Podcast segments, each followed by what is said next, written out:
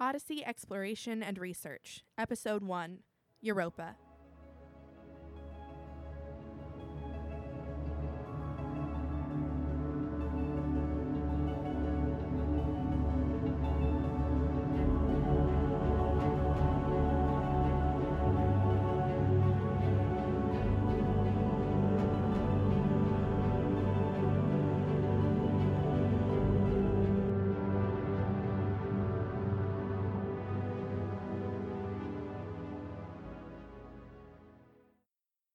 Private Journal of Amy Cole, Day 1. The Argus 3 landed on Europa this morning. Well, this morning according to the timekeeping devices on the ship, not this morning if you're looking at sunlight. I haven't had a chance to catch more than a glimpse of the moon's surface, but it is not inviting. A gray and gloomy halo of ice around the research base, fading away into a deep black void. At least the stars are beautiful. Most of the crew, 183 all told, spent the journey in cryosleep. The base was set up by another mission, unmanned, weeks before we arrived. There's dust everywhere. We're lucky there are no spiders in space. We spent several hours waiting for the security and mechanic crews to declare the area safe for human habitation before we moved in. It was a long, dull stretch of time, made even longer by the knowledge that if something was wrong with the base, our chances of survival would be slim. The lab is nice for a space base on a frozen moon millions of miles from home. It's very white and clean, well lit. There are no windows, but there are plenty of viewing screens. Many masquerade behind screensavers showing lush mountain views and glittering streams. The quality is perfect, but they're not convincing. My team spent most of the day unboxing equipment and setting it up to our standards. It's all top of the line, cutting edge. I haven't handled equipment so nice since university, when the school was given a grant to open a new research lab and we got to use it to study the migratory patterns of skates. It seems my research has always been drawn towards the ocean, though that is entirely due to coincidence. I first became interested in botany when I learned that trees could communicate with each other. That thought captured my imagination. I just like to understand things. Working for Odyssey Exploration and Research is an interesting change of pace from working in the public sector. Our benefactor is generous. Cam, uh, that's Cameron Arden, and Sasha, both of whom have worked with me for years on far less well funded ventures, were over the moon, um, pardon the pun, about their stations. Marion and Jody have been in private research for longer than we have and have worked for Odyssey Exploration and Research before, so they didn't seem fazed.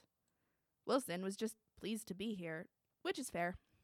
I still remember my first job as an assistant. It wasn't so long ago, really, especially for someone in my position. I'm young for this job. That first expedition, setting up the lab in the ragged remains of the jungle, was so exciting. Everything was fresh and new and thrilling. It didn't take me long to realize field research, especially in controlled bases, is not fast paced. It took me just slightly longer to realize that being a research assistant largely consists of fetching coffee and lunch for tired higher ups, ferrying files back and forth, or just standing and holding things. Poor kid. He'll learn soon. I'm a bit concerned about him. I've read his CV and it's impressive. His graduating thesis was very well done, but in person, he's slow and a bit awkward. I'm worried the rest of the team will eat him alive. Jody seems to like him, though, and Jody, well, to be honest, she intimidates me a bit. She's a nice woman, really, but I get the feeling she could snap me in half. I'm not weak, per se. As I said, I've spent several years slogging through a jungle, and after that experience, I learned that it pays off to be fit, however sedentary lab work can be. But Jody is the kind of strong I've only seen in marble statues and old Renaissance paintings. Not unusually tall, Just a few more inches than me. Anyone too tall couldn't come, they wouldn't fit in the sub.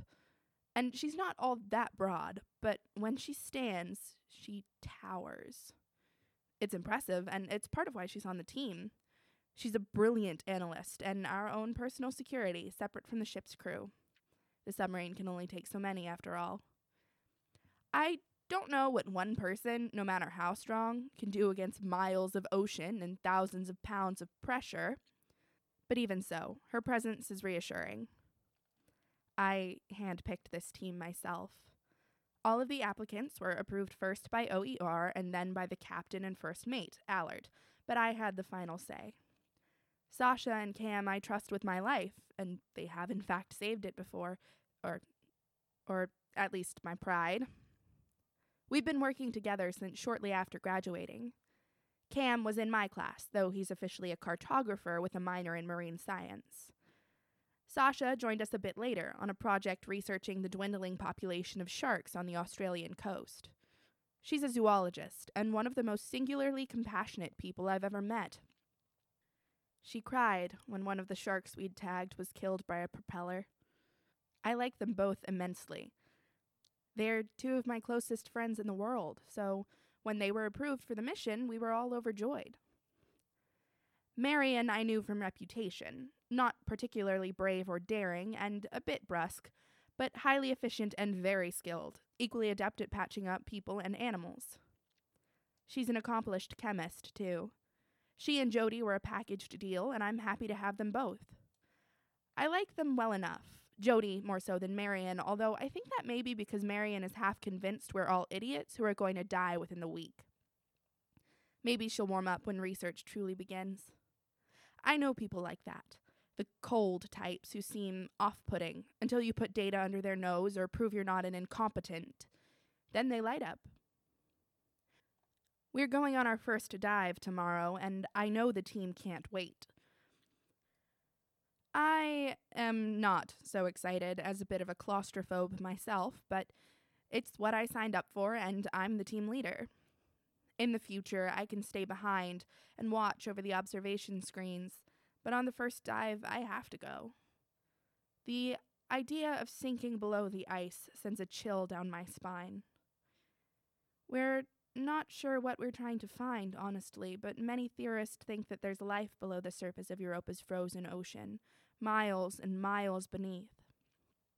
I don't know if it's true. I hope so, very much, or else this is going to be a boring few years. The OER gave us a rather vague objective, I'm afraid. It really is just research and exploration. Maybe they're looking for a medical breakthrough. That's pretty common. Maybe they're just curious and have too much money to throw around. I don't think they're planning a colony. It seems outside of their scope, and frankly, I don't think Europa is the best place for it. It's not exactly welcoming. From what I've seen of it, which isn't that much, the surface is bleak. The base is pleasant enough, but utilitarian in structure. There is no wasted space in its design. Typical of far flung research structures, as far as I can tell. I've never been so far from home before. Most of my research took place on Earth. I'm a botanist, so the only planets that hold interest for me are ones with flora to study. I don't know if we'll find any plants. I have no idea how deep the ocean below us is. No one does. There may not be any plants at all on this whole moon. Though for me, it's difficult to wrap my head around an ecosystem without plants of some kind. After all, we rely on them for the air we breathe and the food we eat. It's theoretically possible, as plants are just differently structured cells, and who's to say that life on any planet, or moon, as the case may be, is even passingly similar to life on Earth. Admittedly, it's weird that I'm leading an expedition to a frozen planet. Originally, the mission was Dr. Priyanka Anand's baby, but the contract for her team fell through. I don't know why. Maisie and I have been friends for a long time, and OER really didn't want to cancel the project so late in the game, so she called me. My team was pulled on board a bit hastily, but we're figuring it out. Anyway, the base is big for a crew less than 200. Some of the bunks aren't taken. I have a cabin to myself. It's the first time I've lived alone. It's very cold here. Not freezing, nothing dangerous, the base is insulated, but I suppose it's a losing battle. Heater versus the vastness of frozen space. It's not hard to guess who'll win. I can hear them running full pelt, a low, gurgling grumble from below, but I still have to wear my jacket everywhere, and sometimes I can see my breath. My shower keeps going cold. I think there may also be a problem with the electric mains. Sometimes the lights flicker and the computers glitch. I've told Maisie, and she sent some mechanics to check it out. The generators are housed in a shed a few yards from the main base. Something about efficiency and heat or whatever. The lines are buried deep under the ice. It seems odd to me. Not dangerous per se. Maisie insists that it's safer to keep them out of the main base, and she's the captain, so. But the surface of the moon is freezing. Quite literally. And I don't envy the mechanic team that has to go over there. I don't consider myself a coward, but the idea of stepping onto the surface sends my hands shaking. I can't help but wonder what would kill them first if something went wrong. Would they suffocate or freeze? I don't know, and I don't want to. I try not to think about it, though sometimes it keeps me up at night. Even so, I'm glad we're finally here. It's nice to eat real food again and sleep in a proper bed, however cold this place is. We spent a month conscious in the ship before bedding down.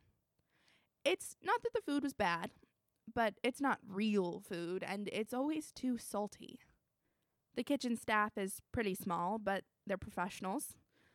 It's not gourmet cooking, but it's hot and fresh.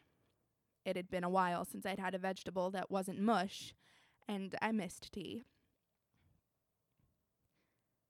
There's a skylight in the canteen.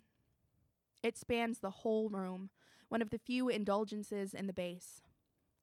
It's a lattice of solid black metal and what looks like glass but can't be.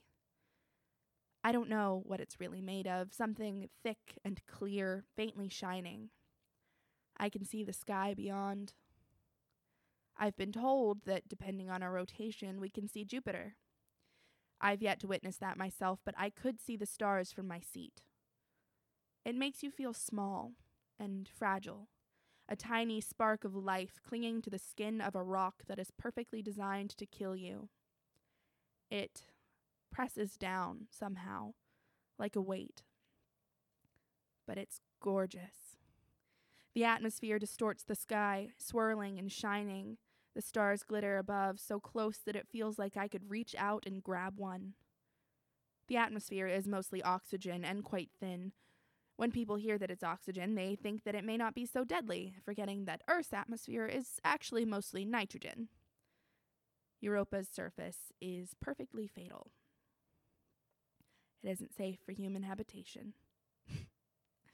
I say that while standing on the surface of that very moon, only protected by a flimsy metal shell.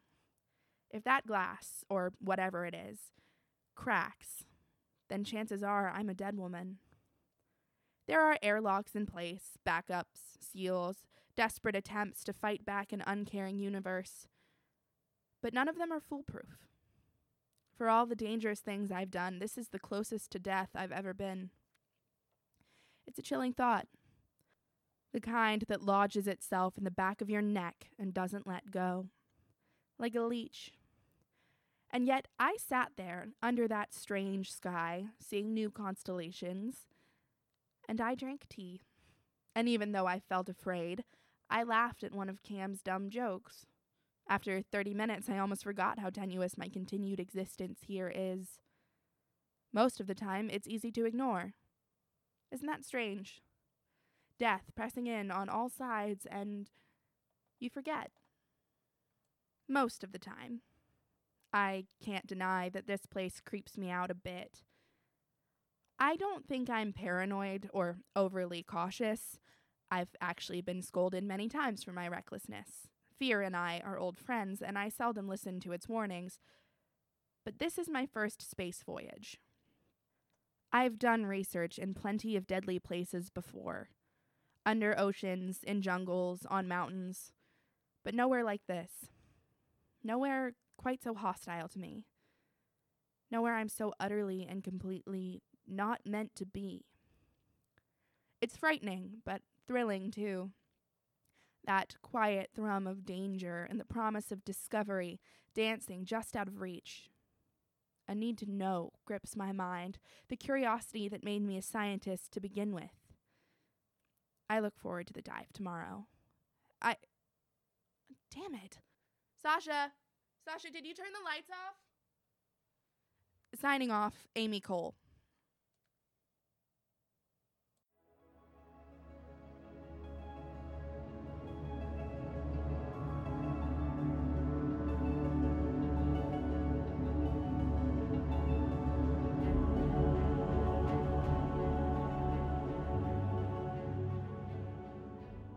Thank you for listening to Odyssey Exploration and Research.